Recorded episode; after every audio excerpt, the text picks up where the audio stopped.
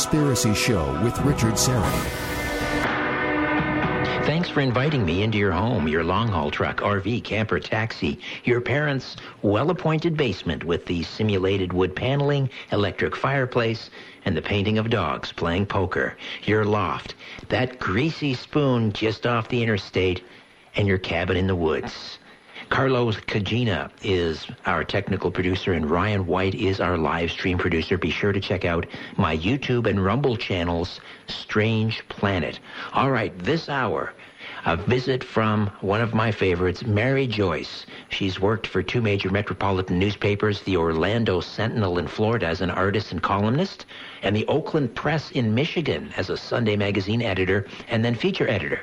On the side, she's written magazine articles and books, and since 2008, she's been the main researcher and editor for the Skyships Over Cashiers website, which features a wide variety of cutting-edge topics from UFOs to secret underground bases, from Bigfoot to Cherokee Little People, and she's the author of a number of books, including Underground Military Bases Hidden in North Carolina Mountains, Cherokee Little People Were Real, Tangible Evidence of Jesus Left Behind for Us, and Bigfoot Beyond the Footprints. Mary, welcome back to the program. How are you?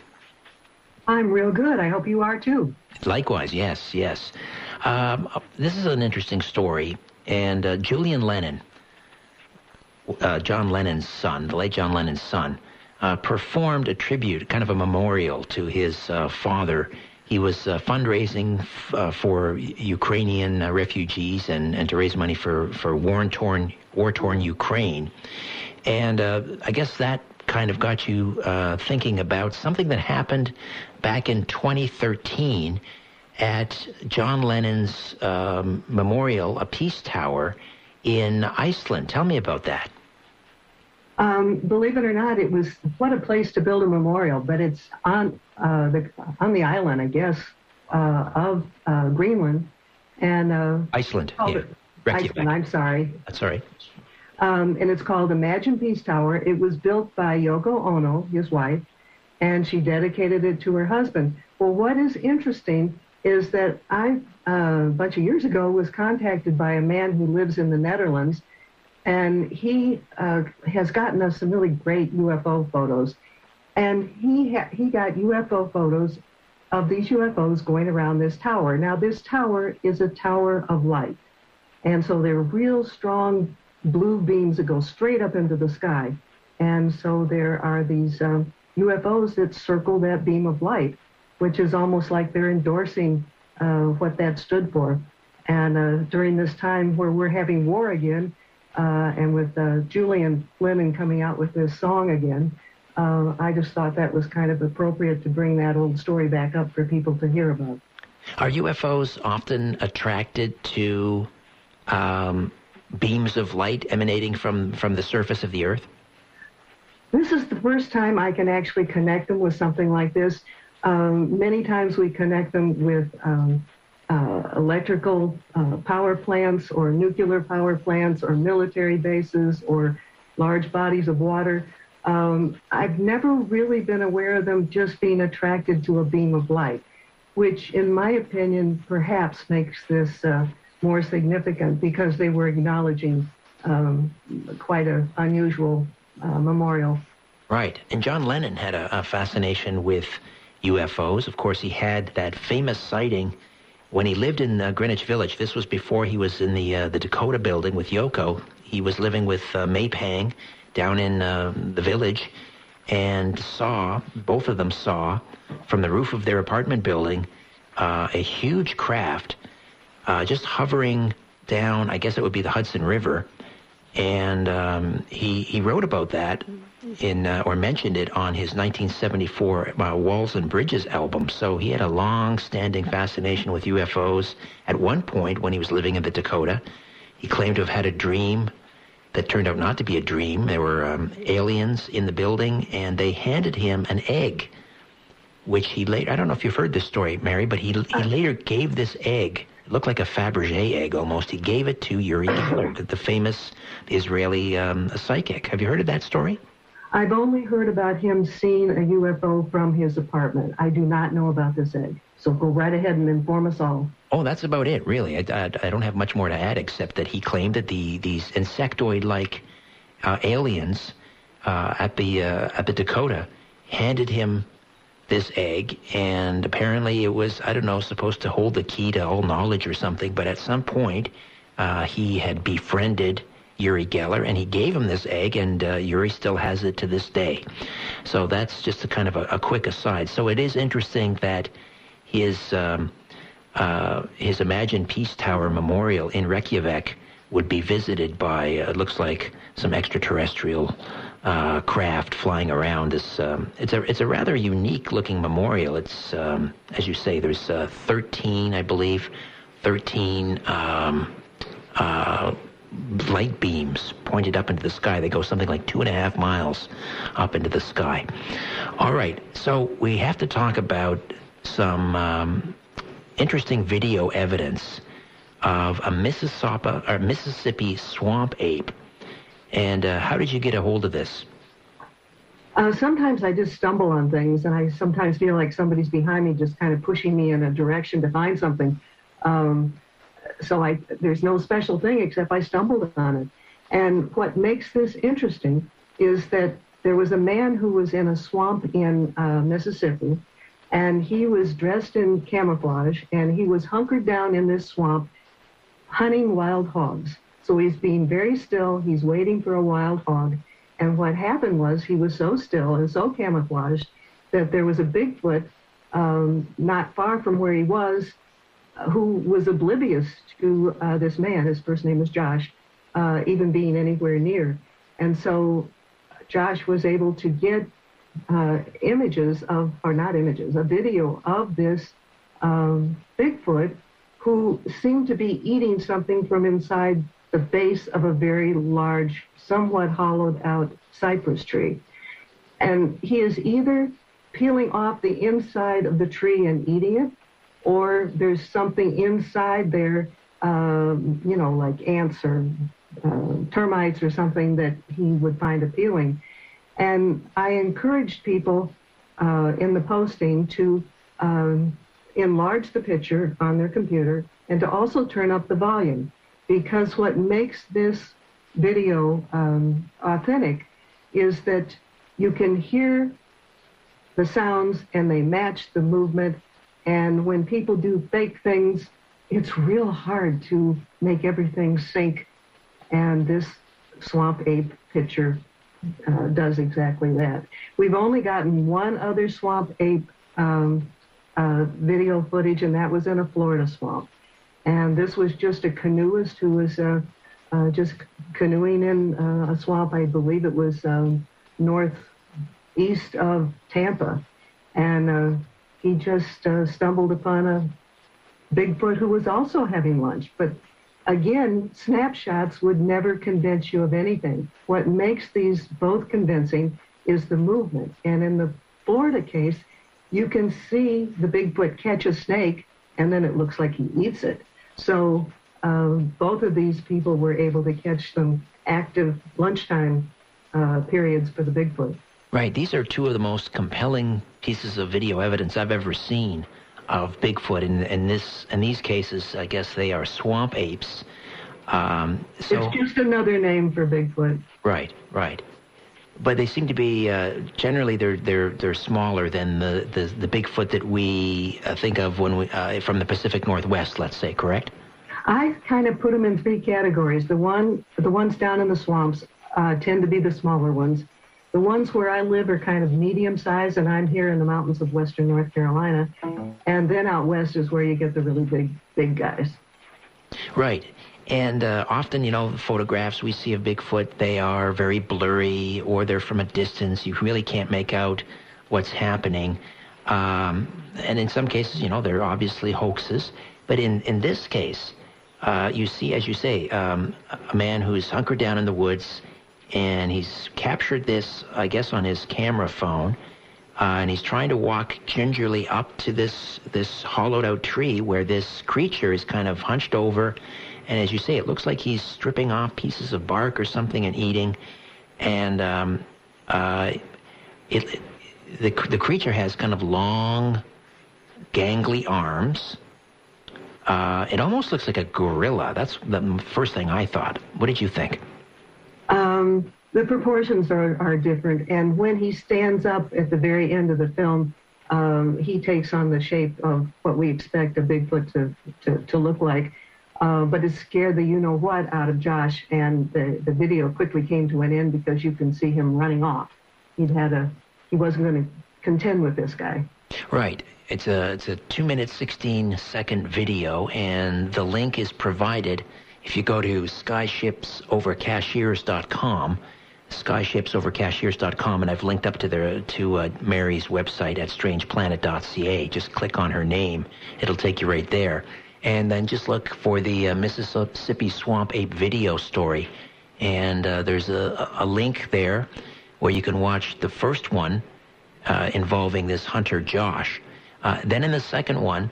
Where did the second one come from? This is uh, um, was taken in a Florida swamp, and it was sent whoever took the video, then sent it to somebody else, I guess, who runs kind of a Bigfoot evidence website, and he enhanced it. Um, somebody did do that with a version of this. I believe what we have is the original. Hmm.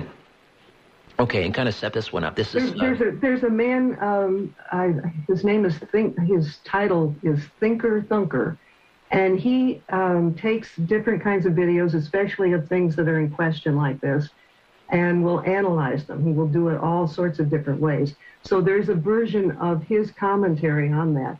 Um, I have um, uh, the simple one that just takes you right to um, to the video itself, and it speaks for itself. Again, in both of these videos, if you just take snapshots or individual frames from the video, there's nothing convincing about it at all. It is the continuous movement and action that becomes so convincing. And that second one with the Florida swamp ape uh, ran about three and a half minutes. Yes, again, the most compelling video evidence I've seen of um, perhaps any cryptid, Bigfoot or otherwise. Uh, in your book, um, Bigfoot. About, beyond, about Bigfoot? Uh-huh. Yes, Bigfoot Beyond the Footprints. Um, do you spend a lot of time discussing swamp apes? Uh, no, I don't. I don't. Um, because um, I like to be as close to the stories as I can be. And so most of the stories that I have in there, not all of them, but uh, they all started here in the mountains of uh, North Carolina. And as you've heard me say before, um, I'm in a really interesting spot because we have Bigfoot, we have little people, we have UFOs, and we have underground military bases. And so for a, a former newspaper uh, writer and editor, it's a, a, very interesting place to have moved into. I'll say yes. You're right in the. Uh, uh, seems like you're right in the, the center of all that activity. Uh, this is a fascinating story at uh, SkyshipsOverCashiers.com. It's about a mummy, a 14-inch tall mummy uh, that was discovered and it's uh, it's of a little person, all right, about 14 inches, as I say. Tell us about it. Where was it discovered? Well, this wasn't. This is not a news story actually, but it's one that nobody I know had ever heard of. And back in 1932, there were two uh, gold miners. Um, I believe they were south of um, Casper, Wyoming, and they found a cave in the San Pedro Mountains and in it was this little mummy. Now, this mummy um, has been confirmed as authentic because uh, it was given to the American Museum of Natural History, and they confirmed that it was a real little human, uh, 14 inches tall, about 65 years of age. Uh, because it came from the San Pedro Mountains, it's called the Pedro Man. So you can probably, you know, find some of the information about the Pedro Man just by typing that into your search bar.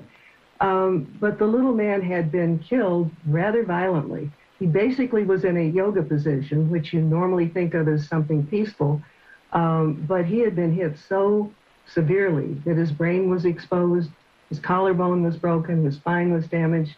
Um, I, I, don't know why somebody would want to beat the you know what out of a little tiny uh, creature, but they did.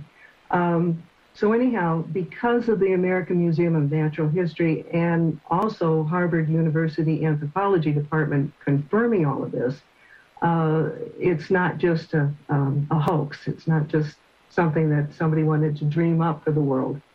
Um, when I first posted it, I had a number of photos of it, and I posted one of them. After I did that, I found another picture which was which was much more interesting, and I had to do a whole new article um, because the side view of this little mummy, he has pointed ears, like elf ears. And so I did a whole recent article, and it's just titled Pointed Elf Ears Were and Are Real. So I have a picture of this little mummy where you can see his ear. And then here in the mountains, uh, where we have little people, um, there was a medallion size, um, I don't know, little, a little face has a face on both sides. It has the elf ears. It has a rather large nose and strange eyes. And this was found during a historic flood here in the mountains, and it was found by a little five-year-old. And so it came from so deep within the ground that it that in itself indicated it was very old. But it's in the same area as um, our little people stories and our little people legends. And according to the old timers that I interviewed about the little people, there were two different kinds in this area. And one looked and like the uh, native uh, Cherokee people, but the other one, the Cherokee really didn't like, and they would try to kill them. And they described them as having um, red whiskers and squinty eyes. And I have to wonder if this uh, medallion-shaped um, uh, little head, uh, which I have a photo of on the in the article, uh, if it was a, a, a, a I don't know a rendition of one of those characters. Um, and then I got even deeper into all this because we all have heard about elf ears with, um, um, you know, gnomes and fairies and elves and leprechauns and all of that. But I found out that there are uh, people born today who have these, and it's not uncommon. According to Yale Medicine, one in every 6,000 newborns has an outer ear deformity they call Stahl's ear. And basically, that is just an extra fold in the cartilage of the upper ear, which produces that pointed ear appearance. And so I have, I've included pictures of the ears of um, four little babies, and they all have variations on elf ears. Ah, is that is that so? Is that possible that I don't know some some uh, somehow years ago, generations ago, there may have been some intermingling with the little people and and uh, full size humans, and that gene uh, from the ancestor pops out once in a while. I don't know, but it makes you wonder. And um, quite a few years ago, I uh, picked up an edition of the Cherokee newspaper, which I can't think of the real name of it right now, but it's the paper for the reservation and there was um, like a wedding anniversary or wedding celebration uh, for a couple, and there was a normal size Cherokee woman, and her husband was this little short, short, short, short man, and that was the first time I thought about the possibility that there have might there might have been, um, uh, you know, that kind of interaction with the little people, at least uh, sometimes. So anything's possible. Uh, we we humans seem to be um, rather indiscriminate about how we um, uh, get along with each other. Mary Joyce is the founder and chief researcher at skyshipsovercashiers.com. Skyshipsovercashiers.com. Uh, just getting back to that mummy that was um, uncovered, 14 inch tall mummified remains of a little man. And that was found uh, near Casper, Wyoming. Um, now, when we've been talking about little people, you and I, over the years, associated with the Cherokee, um, and and uh, those are mainly the Cherokee were mainly, you know, in uh, uh, Appalachia, North Carolina. Um, what would a little person be doing way out in Wyoming? Are there stories and legends from out there as well? Uh, the little people have been found all over the world.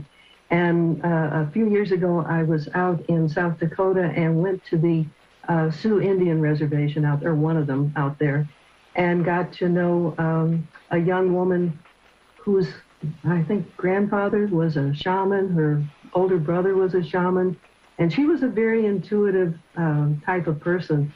And um, she opened up with me. Of course, I started the conversation, and she told me about the little people living out in South Dakota.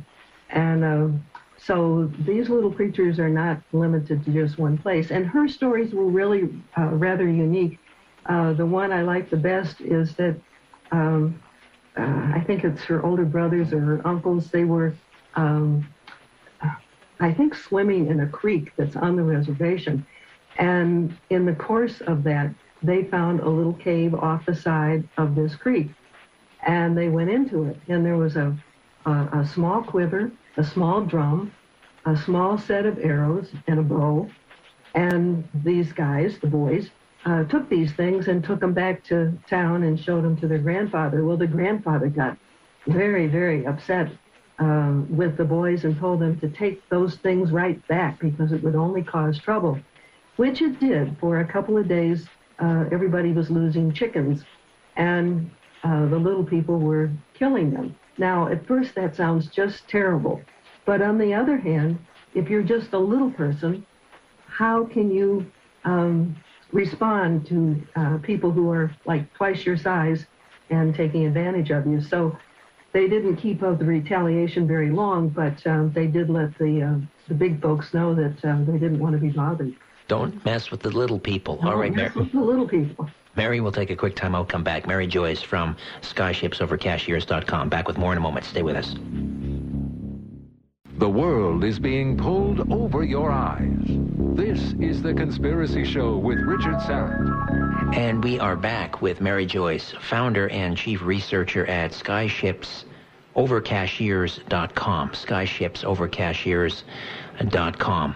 Uh, well, let's keep uh, on with the the little people theme. Um, you've got a story here uh, on the website about a man's encounter with a little person in uh, a forest in South Carolina. Tell me about it. Um, to be quite honest with you, I am such a newspaper person that I wouldn't have um, published his story if I hadn't already found out about this mummy. He, he managed to contact me after, sometime after that. I think it was before I published it on the website, but um, so he couldn't have picked it up from there.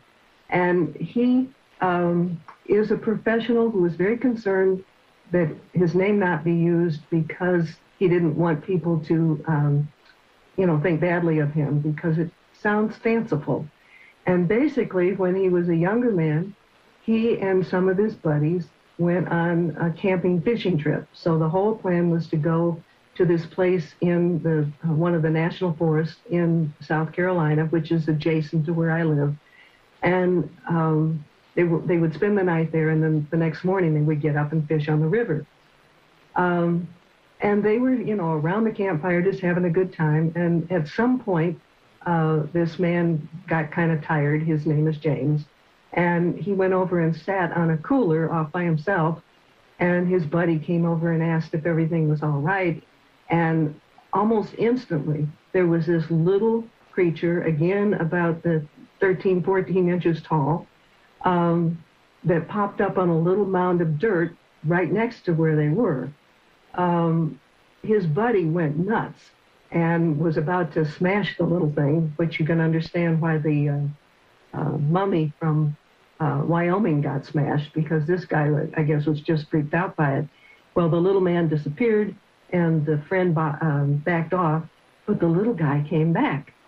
And um, I should back up a little bit because when he first showed up, he was acting real friendly. And the the guys could not understand him, but it was clear that he was trying to, you know, say hello or to welcome them. And I asked him what the little guy looked like. And these are his words. He said he was about 13 to 14 inches tall. He looked human, maybe a little fat, and his skin was whitish like a Caucasian. He had round cheeks and a pudgy nose, and his eyes were lighter. He looked like a gnome from the gnomes book, except he didn't have a beard. His hair was brown, and his hat wasn't pointed. It was a floppy brimmed hat, and then he uh, gave me a photo of what it kind of looked like. And uh, his clothes were brown, different shades from light to dark. If you were walking in the forest, he would blend in so well you probably wouldn't see him. He wore boots with his trousers tucked into them. Someone in his tribe must have known how to weave because his clothing was made of cloth. His hair was cut just above his shoulders, and he appeared to be very clean and well kept. Well, what's interesting is, I think many years after that, he met a person who understood what he, what the James had gone through, because he, this other man and his friends used to go fishing and camping in the same area, and he said that they became friends with this little guy, and um, every now and then they would give him a can of beer. So when James was looking back on his whole experience, he said, "So it seems."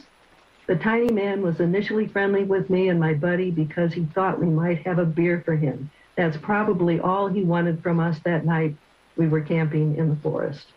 So it's kind of a fanciful story, and on its own, I'm not sure I would have printed it, but um, uh, when I could do it in conjunction with this verified little mummy, um, I decided it was worth doing. Now, you write in the article uh, that the um, the little people that you've written about in your book, Cherokee little people, were real. You say they're giants compared to the tiny ones that some people have seen. So the Cherokee little people, how how tall were they, or are they approximately? They're, uh, they're, they really are giants compared to the, these little creatures. Uh, they're in the three foot to three and a half feet tall uh, size. Ah, okay. And and uh, these little tiny people are 13 to 14 inches, so just Correct. over a foot. Correct. Big difference. I'll say, I'll say. And harder to believe, but um, nevertheless, I keep getting more and more um, indications that um, there is this is a reality. I had a call. I was uh, hosting Coast to Coast recently, and we were doing our open lines on a Friday night, and I asked uh, for people to uh, to call in, you know, as per usual on a Friday with their unusual encounters with cryptids or um, strange creatures. And and someone described, I can't remember which which state um, he was in, um, went on a fishing trip, and he and a few buddies on the banks of this river enjoying some beer, and all of a sudden they realized they were sort of surrounded by these little people. Now these little people were not friendly. Uh, they started shooting, he claimed, little little uh, arrows at them, and um, um, the next day, supposedly, they went back and they collected up some of these arrows, and he promised to send me some pictures. He hasn't yet. Um, but it seems like some are friendly and some are quite aggressive, Mary. Um, I, I have yet to become an expert on this because uh, I have just recently delved into this whole uh, world of the, the tiny 12 to you know 14 inch ones. So I really cannot make any conclusions at this point, but I certainly am keeping an open mind and will keep doing research on it. Clearly, as long as this one little guy got his beer, he was perfectly friendly. All right. Now, one of the things that you're you're famous uh, for, Mary, and uh, and that has to do with these secret underground facilities in North Carolina, and uh, you have an update for us. Tell us about it. Um, I'll give you just a little bit of background. I've, I've done research and written about five different underground facilities here in the mountains of western North Carolina. The one that I believe to be the oldest is known around here as PARI, P-A-R-I. It actually stands for Pisgah Astronomical Research Institute. But this has this place, which is in the national forest here in the mountains, has quite a history. And uh, back in the early 60s, it was a tracking station for uh, satellites and for uh, unmanned flights. Um, and then it was turned over at some point to the Department of Defense.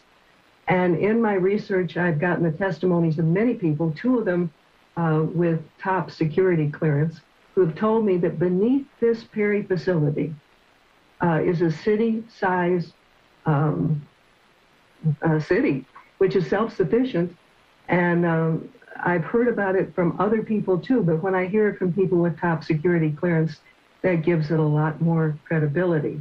Now, what I've what I've learned more recently is I got a uh, an email and a phone call from a man who lives near this PARI Center, and he said there's something going on there. There are explosions under the ground. There's rumblings Um, it looks like they are doing some kind of underground expansion there. So the first thing I did was to use Google Earth and look at the site. And what I found was there was all this evidence um, of this big hole in the ground where they were taking dirt out. And then there were long bed, uh, at least two long bed trucks, dump trucks. Uh, they were excavating or earth moving equipment uh, pieces around the area. And there was this large hole that you could see that it was a hole. It was mostly covered by two very large tarps. And the dirt was being taken out of there and then spread out evenly uh, on the adjacent land rather than building up a mound. And of course, that would help keep this whole activity more secret. Um, uh, and then I was able to uh, go back in time with Google and found out that in um, 2017, there were no signs of this digging at all. In 2018, there were signs of it. So this made it really clear that that new digging beneath the ground began in 2018. And it's still a mysterious place. There's things that I hear that I can't really uh, put on the website unless I get more credibility or uh, credentialed people to uh, vouch for it, but I will give you an idea. Um, we've had um, people report that small, um, like caravans of black vehicles have been seen going into this facility. Well, supposedly it's a educational astronomy place now, but why would you have those mysterious black vehicles going in a line into that facility? Uh, we had a man uh, who had recently um, retired, not as an old man, but had retired from the Air Force, and he saw uh, a man outside that gate to the facility uh, in tactical gear. And sometimes you can get right into the place, and sometimes you can't. Uh, another witness had seen. Um, oh, Mary, let me just jump in here. Pardon okay. the interruption. We'll take a no quick problem. We'll come back and we'll pick up on this, uh, an update on secret underground facilities in North Carolina. Mary Joyce, founder and chief researcher at skyships.overcashiers.com. Back with more in a moment. Stay with us. Welcome back. Mary Joyce stays with us, skyships.overcashiers.com. And we're talking about an updated, uh, an update to the uh, secret underground bases in North Carolina, and uh, this one is near Rosman, North Carolina, and it's called uh, PARA or PERI, which is an acronym standing for Pisgah Astronomical Research Institute.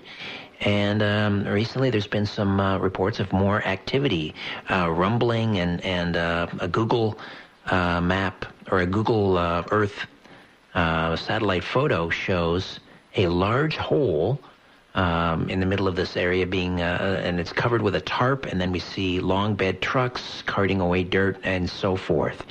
Um, and you were about to tell us another uh, uh, eyewitness story. Um, I, I, guess I kind of started on it. Uh, a man with the Air Force, or who had recently retired from the Air Force, um, got very interested in what was happening around this place, and he saw um, uh, a man in um, tactical gear guarding the gate. Sometimes you can get into that place without a problem, and sometimes you can't. Um, it's just a very strange place, and I will speak firsthand on this. When there have been two times when I've had other people in the car with me when I've gotten close to this place, and all four of us have felt this very strange feeling in our heads when we get close to this place. Um, it's it's kind of an uncomfortable feeling. It's like you want to get away from wherever you are because it's not pleasant. I call it people repellent. I think they actually use some kind of a electromagnetic uh, electromagnetic um, pulse or something uh, that I call pe- uh, people repellent. Uh, that kind of discourages people from coming in that area when they don't want you to be there. Oh, uh, sometimes the police use those uh, for crowd control. They're like microwave weapons on on trucks. Um, uh, they're very secretive about it, but they do use them, uh, and, and, sometimes they can uh, inflict real pain. People feel like uh, you know their skin is being burned, but mm. apparently they don't last. They, don't. Uh, they don't. Um, it's not per- a permanent injury. So maybe that's what's happening there. Any UFO activity around this particular site, PARI? There always has been. Um, one of the witnesses uh, who lives in the area, uh, he used to give me lots of reports of UFOs coming in, except every time he did, his uh, computer system was all messed up. And finally, uh, one time when he reported something, it actually uh, was crashed completely. Uh, so he quit sharing stories because he simply could not afford to um, um, have his equipment destroyed like that. So there's a real cover-up uh, situation there, even to this day. And again, uh, as far as we know, this started back in the early 60s. So, why do you suppose there was such a kind of a pause in activity and now it's ramping up again? Well, that to me indicates they're expanding. Right. Or, or if they're not expanding, they're creating a tunnel um, to another underground facility. Uh, it, it has to be one or the other. But it's so close to the hub of this, I think they're expanding. And where would the next, uh, where would the closest underground facility to this one called PARI be in North Carolina? My guess would be it's the newest one, the one that we actually were aware of when it was being built, and that's the one beneath the Smoky Mountain National Park. And we have every reason to believe that there is a tunnel that connects those two. And sometimes you get your uh, evidence in indirect ways. For example, the route that you would go from PARI to the Smoky Mountain facility uh, goes along this mountain ridge. And we got reports from people that lived along that ridge who, for X amount of time, would feel and hear uh, rumblings and vibrations beneath their homes. And it would only last for, you know, a few days or a short amount of time, and it would stop. And so these underground boring machines can do about seven miles per day. Um, so I think each of these homes was experiencing that tunneling as it went beneath where they lived. So that's kind of one of the indirect indications that uh, a tunnel has been built.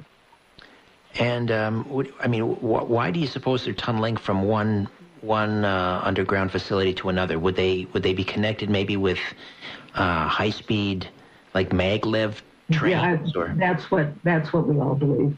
Yes. And we have seen, there is a picture that's been on the, um, um, available for, you know, many years now, and it shows one of these boring machines. It's bigger than any train you could imagine. It's obviously in a cylinder shape, uh, and the people standing next to it look quite small.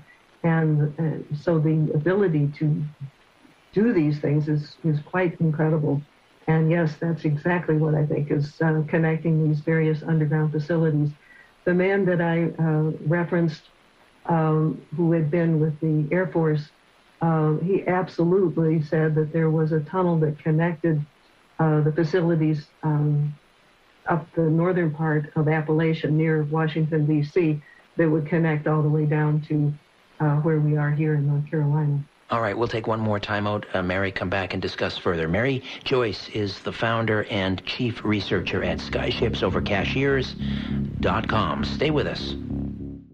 We are back with Mary Joyce. Check out the website, skyshipsovercashiers.com. Uh, it's always full value. So many great stories and photographs and, and uh, satellite images from Google Earth and videos. And uh, uh it's just a great collection of um, amazing, unbelievable stories of the unexplained. And uh, one such is uh, a giant, well, what appears to be a giant spacecraft on the ocean floor, captured once again using Google Earth. Mary, tell us all about it.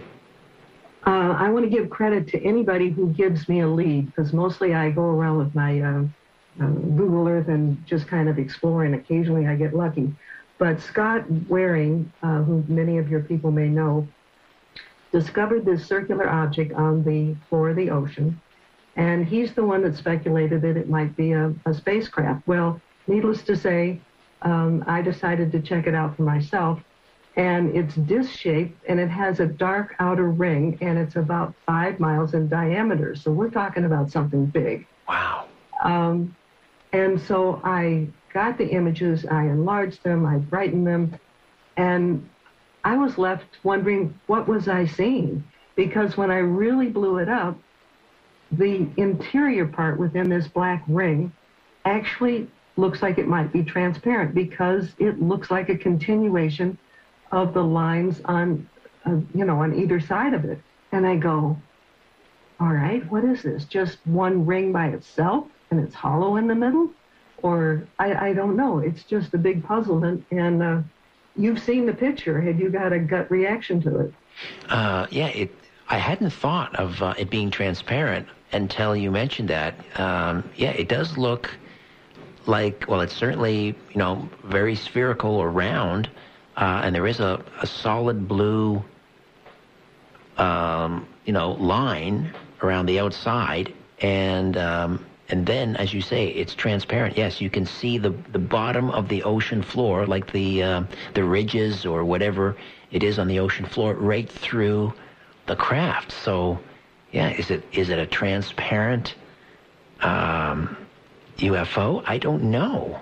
To give your uh, listeners a little bit better idea, these lines that go along this um, fractured ocean bottom kind of look like parallel tracks for a train. Ah, yes, yes. And so these parallel tracks can be seen in the center of this uh, dark uh, circle.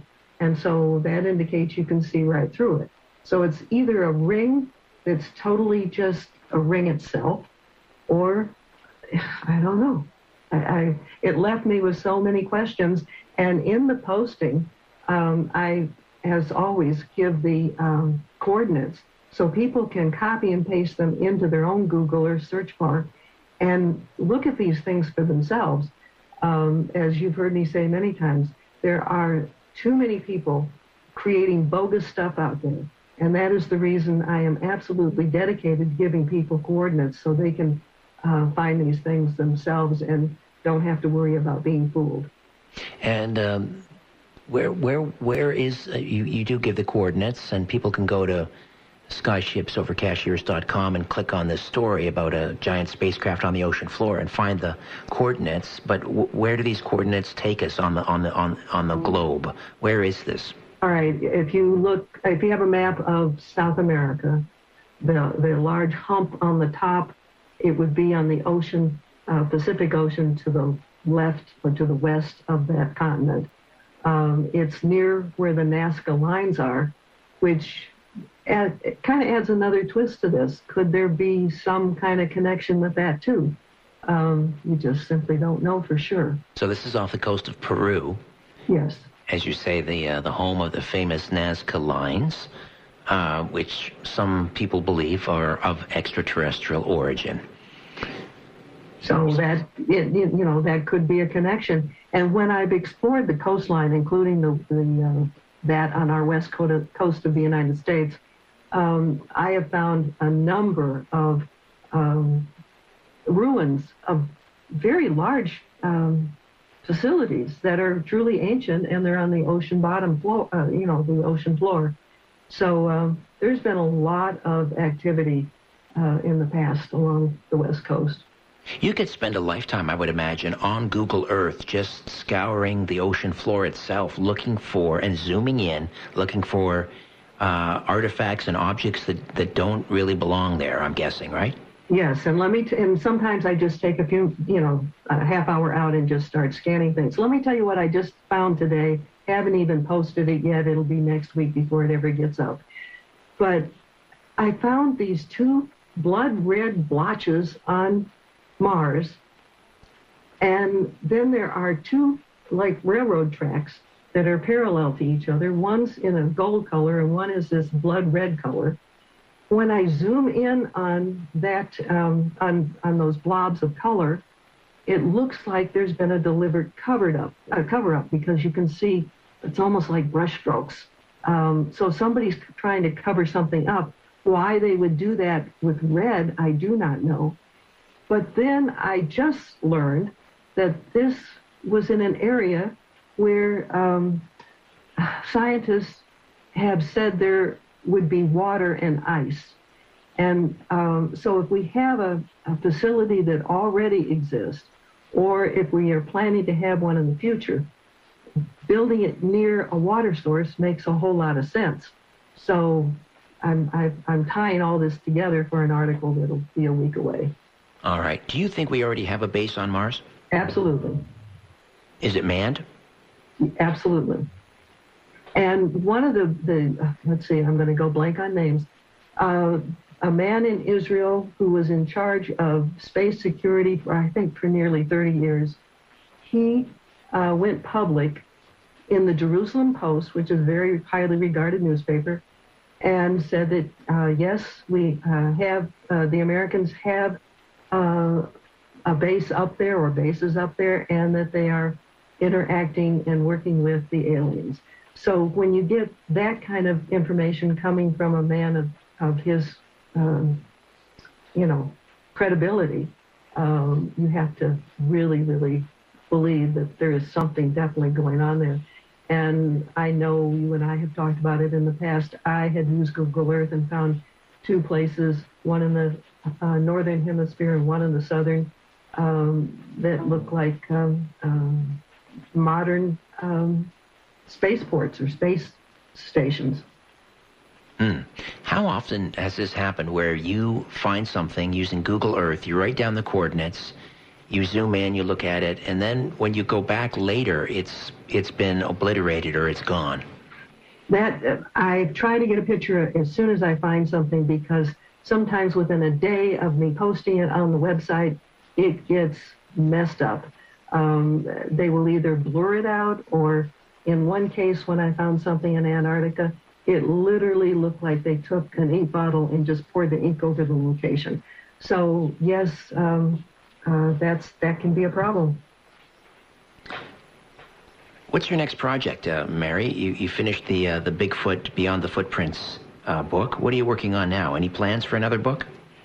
Uh, right now, I just keep finding these things and um, putting them on the website. Um, it's a it's a big effort to do a, a book, and I have to decide if I want to do that or not. I could do something on just the little people stories that show that they are that they still exist. When I initially got into this, I thought it, uh, the stories were only from the past. So you know that's certainly a possibility. I could do a book on all the things that I discovered using Google Earth, and I certainly encourage people to um, use the tool for themselves. It's amazing what you can find.